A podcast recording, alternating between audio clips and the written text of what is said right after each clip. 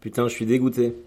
Je suis dégoûté, j'avais fait une introduction euh, du feu de Dieu là, et euh, l'enregistrement s'est arrêté au bout d'une minute 17.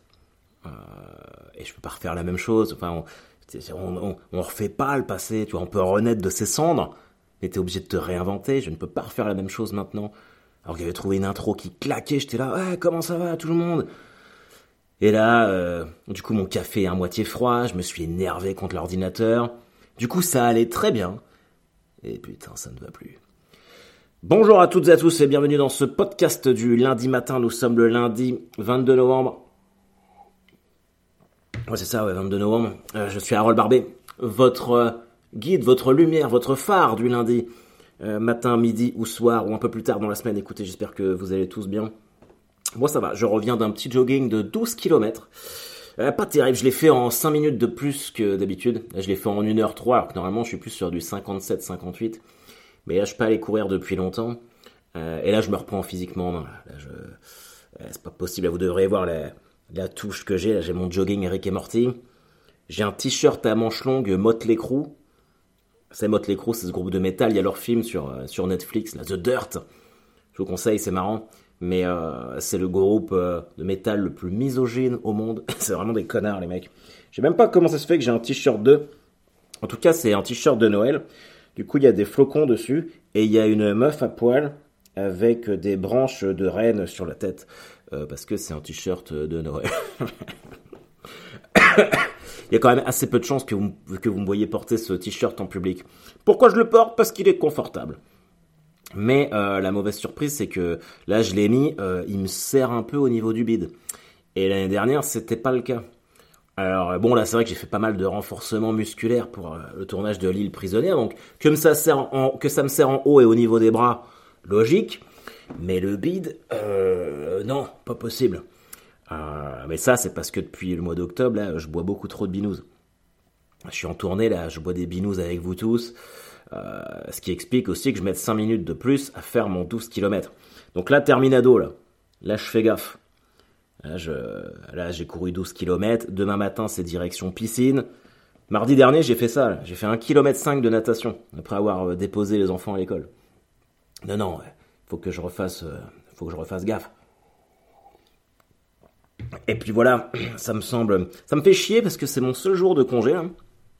Alors euh, j'enregistre le podcast, mais je le fais de bonne grâce parce que j'adore euh, j'adore faire ça avec vous. Mais euh, on a on a on a acheté un îlot pour la cuisine avec Elisabeth, donc il y a des mecs qui viennent le livrer là entre midi et deux et qui viennent l'installer ça et ça me casse les couilles.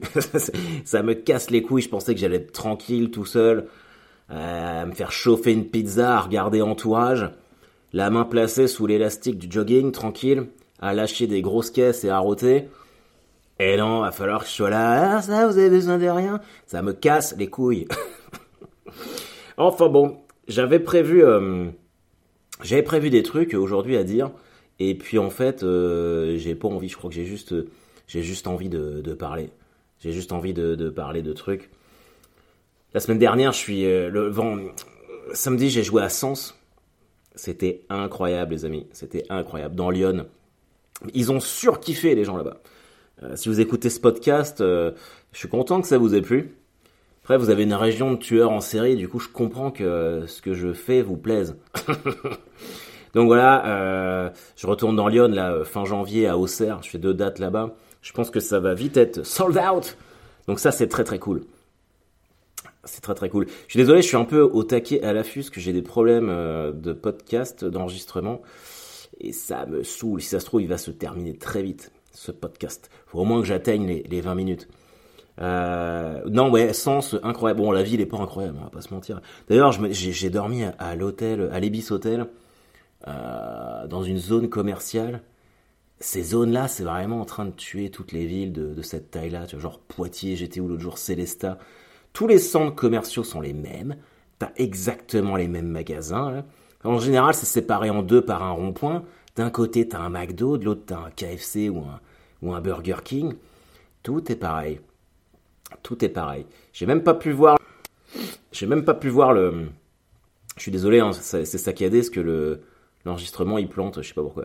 J'ai pas pu voir le centre-ville de Sens. Enfin, je l'ai vu que que euh, by night quand, quand j'ai ramené Sophie Talman dans son hôtel en face de la basilique.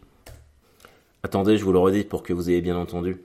Je l'ai, j'ai vu que by night quand j'ai ramené Sophie Talman, Sophie Talman, la Miss France, dans son hôtel en face de la basilique. Elle est pas ouf cette phrase? Est-ce qu'elle est pas ouf? Ah là là, non, en fait la soirée c'était au profit de d'Ela, Eula, putain, Eula, ouais, Eula. Vous savez, pour les, les maladies, euh, pour les enfants qui sont atteints de euh, quelque chose de strophie. je sais plus. Euh, enfin, c'est. J'ai peur d'écorcher le nom de la maladie. Mais les enfants qui vont pas bien, quoi. Et c'était très touchant en fait. Les bénévoles là-dedans, c'est un truc de fou. D'habitude, je fais pas trop ce genre de truc parce que j'ai l'impression de pas y avoir ma place. Mais mais là, voir les petits gamins euh, à la fin du spectacle, ça, ça m'a touché, c'était émouvant. D'ailleurs, euh, le président de l'association, euh, il m'a proposé hier de rejoindre Ella officiellement, d'être un soutien officiel. Alors bon, je sais pas ce que ça va apporter, mais ouais, j'ai dit ouais sur le principe. En fait, l'idée, c'est d'inviter des familles au spectacle. Et le gars, il me fait ton spectacle, les enfants, ça leur convient. Je sais pas non, tu vois, c'est interdit au moins de 16 ans, mais je suis ok euh, parce que évidemment pour les enfants, euh, pour qu'ils se changent les idées, c'est cool, mais je pense que mon spectacle c'est pas le plus adapté. Mais par contre, je lui ai dit, euh, moi ça m'intéresse dans le sens où si je peux faire inviter des, parents en fait pour qu'ils viennent voir le spectacle, parce que mine de rien évidemment les enfants c'est important, mais les parents ils doivent manger, ça doit être très très dur. Je vois moi mes enfants ils sont en bonne santé, Parfois, ça me casse les couilles. Alors, j'imagine pas. Donc, si euh, ça peut leur permettre euh, de se casser un soir, de venir boire des bières, de regarder le spectacle pour s'évader dans, leur tête, euh, ça, je le fais de bonne grâce, avec grand grand plaisir. Et du coup, cette soirée est là. donc, il y avait il y avait moi, il y avait Alexandra Pizzagalli, puis Olivier de Benoît.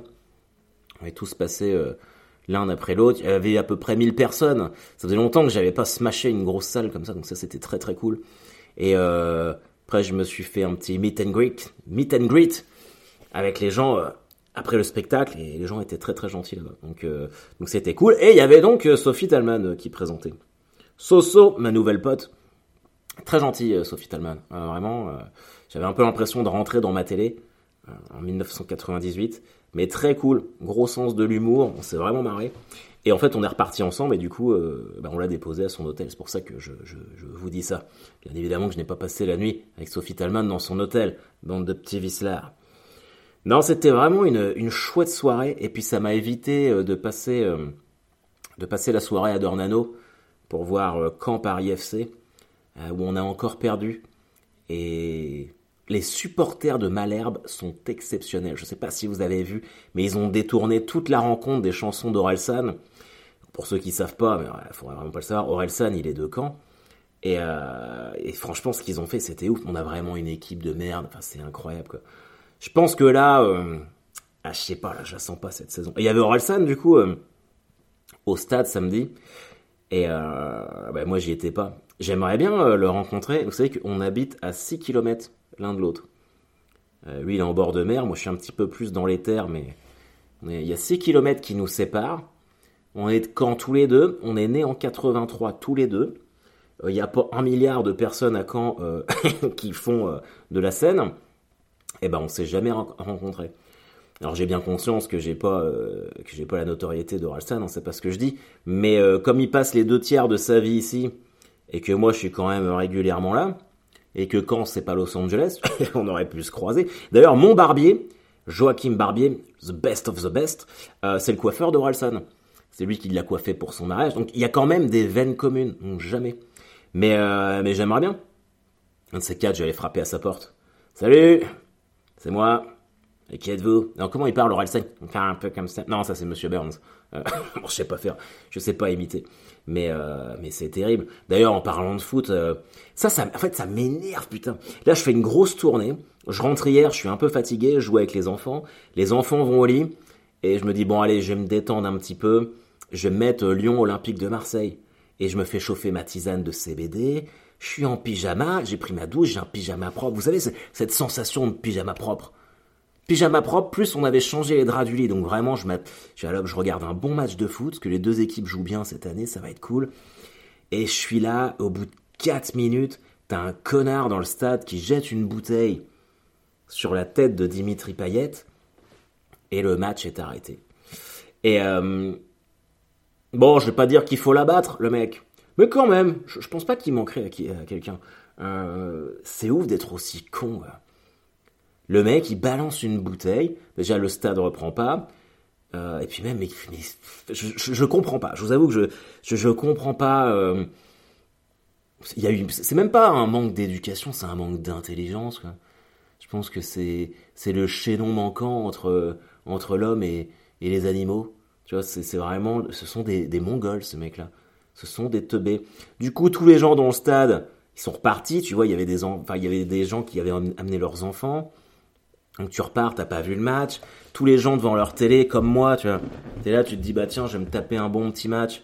Non, mais en fait, le mec, par son jet de bouteille de teubé, il se rend pas compte que c'est un effet papillon.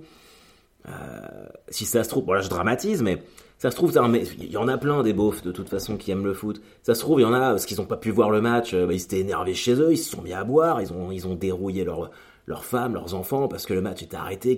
Tu sais pas, il y a, y, a, y a, tout un tas de trucs. Évidemment qu'on peut pas demander de penser aussi loin à des débiles qui jettent des bouteilles sur un stade de foot. Mais, je sais, enfin, je, je comprends pas, quoi. Ça me viendrait jamais à l'esprit de faire ça. Et je sais que vous non plus. Vous non plus, ça vous viendrait pas à l'esprit. Et la plupart des gens dans le stade, ça leur viendrait pas à l'esprit non plus. Mais t'as un mec qui pénalise tout le monde. Et les, bon, c'est clair que les sanctions sont pas assez fortes.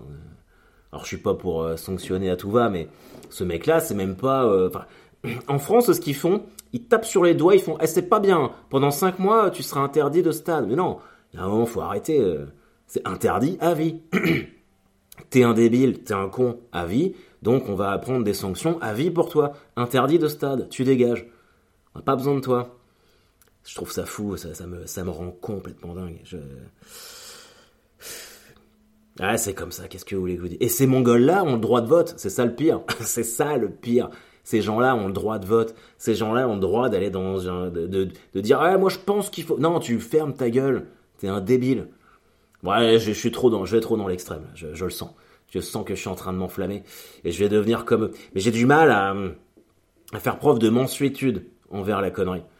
Euh, je, peux, trouver plein d'excuses à plein de trucs, mais les gens cons j'ai du mal. J'ai vraiment du mal. Je sais pas comment vous vous positionnez par rapport à ça. Les, je, je sais pas. le, manque de respect de certaines personnes me, me fatigue plus que tout. Mais bon, c'est comme ça. Et puis, euh, et puis voilà. En tout cas, euh, ce week-end euh, était fantastique. Et vendredi, j'ai repris mes marques au El Camino à Caen, où j'ai testé 20 minutes de nouvelles blagues. Bon, il y a à peu près un quart d'heure à jeter mais c'était euh, c'était vraiment fantastique. Et il y a des gens qui sont venus participer avec moi, un gars qui s'appelle Enzo et une fille qui s'appelle Elsa. C'était sa première fois sur scène. Et en fait, j'avais j'avais instauré un, un, nouveau truc qui s'appelle les micros ouverts. Alors l'expression est pas de moi, elle est utilisée un peu partout. Mais en gros, moi, je, viens puis je teste je teste 20 minutes de, de blagues.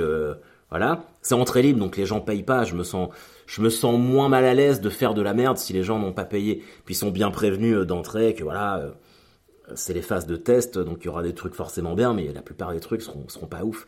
Et, euh, et comme j'ai pas une heure à tester, je laisse la possibilité à, n'importe qui de venir prendre le micro et de ou de raconter des blagues, mais si quelqu'un veut chanter ou je sais pas quoi, c'est possible aussi. Tant que ça se termine pas en meeting politique, moi, ou en prêche de je ne sais quel euh, de je ne sais quelle idée, moi ça me va. Et il y a des gens qui sont venus, qui ont essayé, je crois qu'on a tous passé une super soirée, ça a dû durer 1h45. Et puis surtout, ça faisait plus d'un an que j'avais pas joué au El Camino. Et le El Camino, c'est vraiment... Euh, ah, je pourrais jouer en chausson là-bas, tellement je suis bien. C'est... J'adore ça. J'adore ça. Je crois que je pourrais passer ma vie à jouer là-bas et ne plus jouer ailleurs, et que je serais quand même heureux. C'est ça. Mais là, en ce moment, ça va. Hein. Là, j'ai... Bon, après, là, comme je suis allé courir, euh, c'est cool.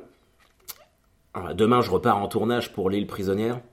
Ah putain, si Oh, cette histoire est savoureuse. je vais vous raconter ça. Euh, la semaine dernière, euh... alors attendez, faut que je prenne les, précautions d'usage pour pas me griller ou m'attirer de, problèmes. en France, il y a des festivals d'humour. Par exemple, là, j'en ai fait un à Sens, c'était le sens de l'humour. vous êtes libre de juger le nom du, festival. Moi-même, je les ai chambrés là-dessus.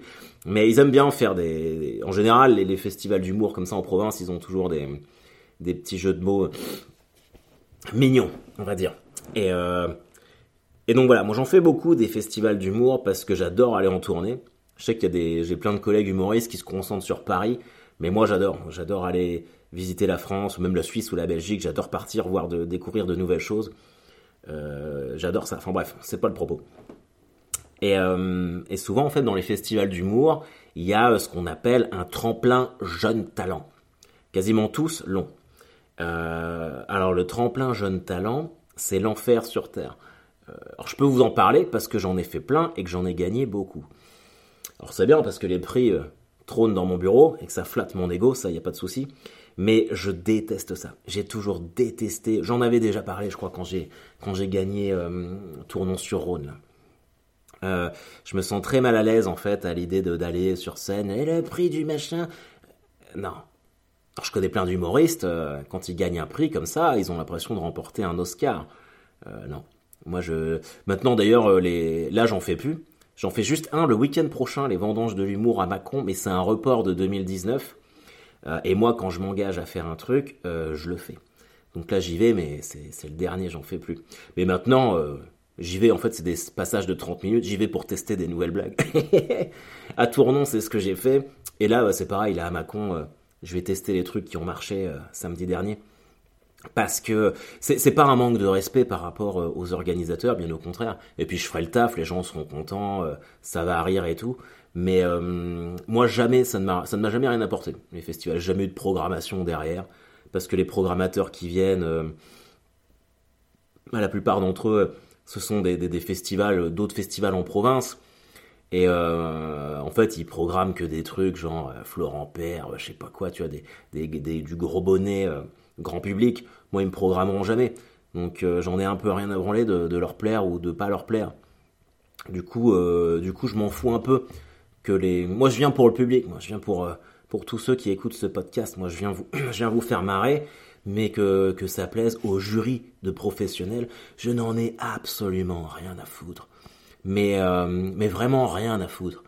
Je pense que je m'inquiète plus de savoir si mon t-shirt Motley Crue trop petit pour moi est bien repassé que de savoir euh, si les programmateurs qui viennent voir les tremplins jeunes talents vont aimer mon passage. J'en ai rien à branler. Donc voilà, mais je fais, je ferai le taf quand même. Enfin, quoi qu'il en soit. Voilà, donc ça c'est l'idée des tremplins jeunes talents. De même, tremplin jeunes talents, euh, alors vous pouvez me dire, ouais, c'est une question d'ego, Harold, ce qui est probablement vrai, mais moi, tremplin jeune talent, j'ai 38 ans, euh, je suis plus un jeune talent. Alors je suis pas quelqu'un qui a une super notoriété, mais j'ai quand même fait deux trois bricoles, tu vois. Euh, donc j'estime que je suis au-delà de ça. Et parce qu'on continue de m'en proposer, donc je dis non. Et je pense que si je n'estime pas ça moi-même, je vais à 50 ans encore faire des des tremplins de merde comme ça. Enfin, pas que je dise tremplin de merde. Il y en a qui aiment bien ça, c'est juste des tremplins qui ne me conviennent pas.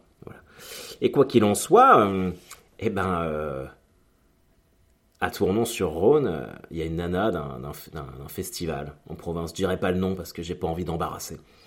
Et qui m'a proposé, après un passage où j'ai retourné la salle, tu veux pas venir faire un tremplin? Je suis bah tu vois. c'est fini. Si tu veux me voir, tu prends le spectacle en entier. Ah, mais j'ai besoin de voir le spectacle. Écoute, tu viens d'avoir 30 minutes gratos, donc tu fais pas chier. Enfin, ça, c'est, ce que je me disais dans ma tête, mais. Et elle fait, ah, mais tu sais, euh, plein jeune talent, c'est bien, parce que moi je ne te connaissais pas. Écoute, si tu ne me connais pas, c'est ton problème. tu n'as qu'à euh, chercher un petit peu plus. Et puis voilà. Et enfin, bref, euh, il se trouve que la personne qui représentait ce festival fait des auditions pour son fameux tremplin jeune talent les auditions qui ont lieu dans la capitale française et qui étaient en, deux parties. Et euh, il se trouve qu'il y avait beaucoup d'humoristes débutants qui se sont inscrits pour passer le, pour passer le concours. Et, euh, et en fait, donc il y a eu des, je pense qu'ils ont d'abord regardé par vidéo avant de faire une sélection euh, de 12 humoristes qu'ils ont vus en audition en live dans un théâtre à Paris. Et, je pèse mes mots parce que j'essaie de faire gaffe, mais euh, je me suis toujours dit, moi tous les enfin voilà, faut que ça soit clair quand même. Euh, je mets pas tous dans le même panier parce que j'en ai fait plein que j'adore. Par exemple, l'air d'Henri en Vendée, j'adore ça, le sens de l'humour, c'est clair que j'y retournerai. À Plougastel, au feu de l'humour, voilà, tous les mecs c'est des métalleux, j'adore être là-bas, donc je mets vraiment pas tout le monde dans le même panier. Mais euh, il se trouve que j'ai rencontré des, des, gens de festival comme ça, euh, qui sont euh, je suis programmateur de festival euh, c'est pas parce que une semaine dans l'année t'as un festival d'humour que t'es le Don King de la comédie tu vois. En vrai dans la vie tu dois être secrétaire médical ou assistante dentaire tu vois. Il n'y a pas de petit métier mais reste sur terre. Moi j'essaye toujours de pas trop me de pas trop péter plus haut que j'ai les fesses J'aime pas quand d'autres euh, font ça. Enfin, quoi qu'il en soit. Cette personne-là se l'a raconté un petit, peu trop à mon goût. Enfin, bref. Et euh, viens-en au fait, Harold. Tout le monde attend. Ok. Bon, en gros, en fait, ils ont sélectionné des humoristes euh, via des, vidéos. Ils ont fait des tableaux Excel où chacun donnait son avis sur les humoristes en des termes peu, élo peu élogieux, dirons-nous. très, très, très limite. voilà, pour certains. Et, euh, et, ces, amateurs, disons, disons-le gentiment comme ça, ces amateurs-là, quand ils ont envoyé leur euh, mail pour dire non à tous ceux qui n'étaient pas sélectionnés, ils ont, euh, attaché en objet du mail le fameux fichier où ils critiquaient tout le monde.